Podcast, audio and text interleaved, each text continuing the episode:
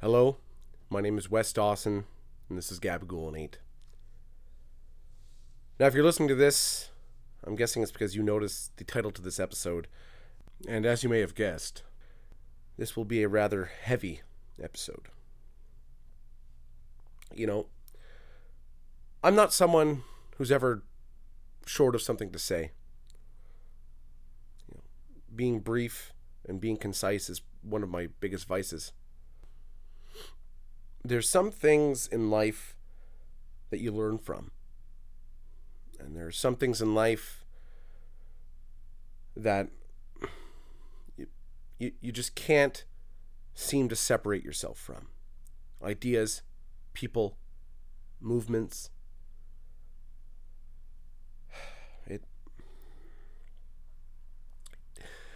It's not something I'm proud of, but it is something I feel needs to be out there and something I feel my friends, my family, they need to know.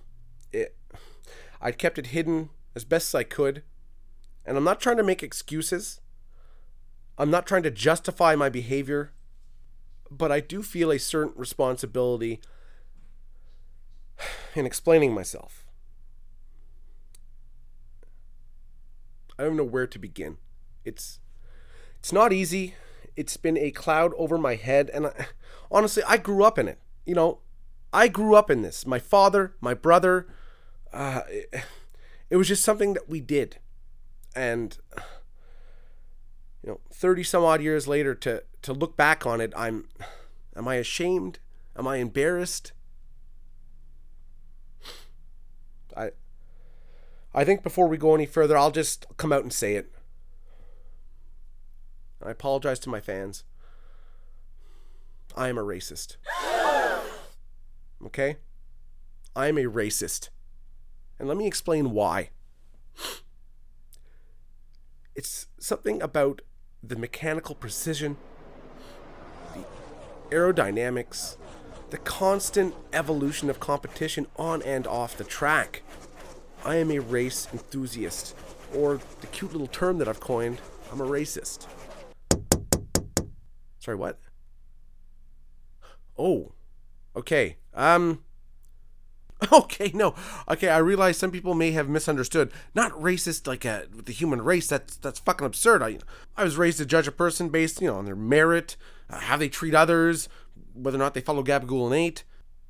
Apparently, that's not the cute little expression I thought it was. It it kind of has some connotations to go along with it. Anyway, I digress. Anyway, the reason I felt so compelled to hide this in the first place is because I'm not just any race enthusiast, I'm a NASCAR fan. And a lot of people will scoff at that, but you know, let me explain. People say, oh, you know, there's going in circles. Ooh. Well, yeah, that could be said about any sport. Oh, you're just putting a ball in the net. Oh. Like, basically, you explain anything in that tone and it sounds bad. So that's not really a very fair criticism. But the awesome community of fans and friends and the actual racing aside, NASCAR also provided me the greatest party I have ever partaken in in my entire life to this day.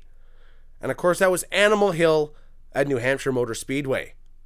Now, what could go wrong with thousands of drunk rednecks driving into camp there for the weekend and Duraflame, the sponsor of the race, handing out liquid fire starter to any person sober enough to stick their hand out the window of their RV.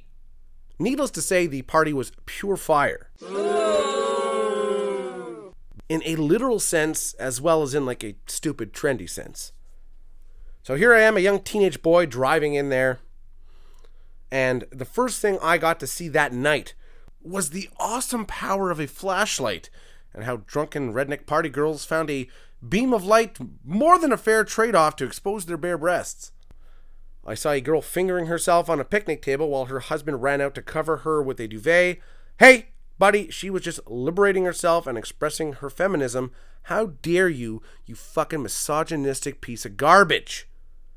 Of course, at the center of Animal Hill, there was a giant, almost Christmas tree like representation. It was a some kind of spruce tree that had all the leaves stripped off it and beer cans, bras and panties added as decorative pieces. It was wonderful. Of course, by night's end, there were two burnt RVs completely destroyed down to their frames, a lot of burnt picnic tables, and human excrement all over the place. So the next year, the new invitees was a group of about two dozen state troopers that kind of kind of squashed that party out pretty thoroughly. So before we end this episode, I will share a very special story. So this was definitely an experience, something I cherish to this day. Uh, there'd be a large group of us heading down in this junky old camper down to party in New Hampshire for a race weekend. And of course, in that camper, there's about nine mechanics because that was the only way this 1970 dog shit was going to make its way there and back. So one friend was sleeping in a tent outside because there's something a little uncomfortable about sleeping dick to ass with like eight other sweaty dudes in a small camper. So my mother was kind enough to prepare us some brownies, and I said, "Hey, you know what would be a good idea? Let me form these brownies into little turds and hide them outside his tent." So that is exactly what I did.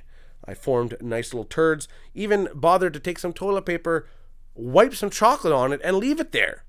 Now, keep in mind, this is a place where most people couldn't be bothered to walk 10 feet to a porta potty that was typically overflowing past the seat. They would just sort of shit anywhere they wanted. Basically, it was like we turned into stray dogs for the weekend. So he was not in the least bit surprised when he opened up his tent to find a big steaming pile of shit in front of it. Started freaking out. I was like, What's the problem? He's like, Oh my god, someone shit in front of my tent. I'm like, Are you sure it's shit? Are you sure it's human shit? He's like, Look at it, there's fucking toilet paper. So now I had to test it myself to be sure. I took a little skim off under my fingernail and sucked it out, and I said, Hmm, that's definitely shit. Anyway, he lost his appetite, and our end of trip tradition of going to get a giant breakfast was kind of ruined for him as his stomach was not having it after he saw me eat some human feces. Anyway, Mikey, that one was for you, and it is still a cherished memory of mine. Now, unfortunately, we are getting to the end of this episode, so I don't have much time for some of the regular segments, but I would like to debut a new segment and just do a quick good bad. So, of course, our new segment is aptly titled Random Question Time. And the first question is You know, these claims of alien probings? Now, I'm wondering, is this maybe part of some larger, like gonzo style porno that they're filming? This raw reality TV style alien adult film with like an anal fetish? Is that is this a possibility as to why it's happening and why specifically they want to stick stuff up our butts? It could be. Honestly, I'd check it out. The other question is how many types of animal periods as a species did we consume until we decided that no, chicken period is the one for us? That's the one I want to eat every morning and the one I want to mix into all of my baked goods. And now a quick good bad. A good catchy clickbait titles. The bad, well, if you've made it this far into the episode, there is no bad. It fucking worked. Well, what an episode, what a week. I thank you for listening. My name is Wes Doss, and this has been Gabagool Nate. So, upcoming for next week, we're going to discuss context and why it doesn't really matter when you're taking quotes from people. So, thank you so much. Please listen, like, share, and subscribe. And those bumps aren't eczema, so you better stop scratching.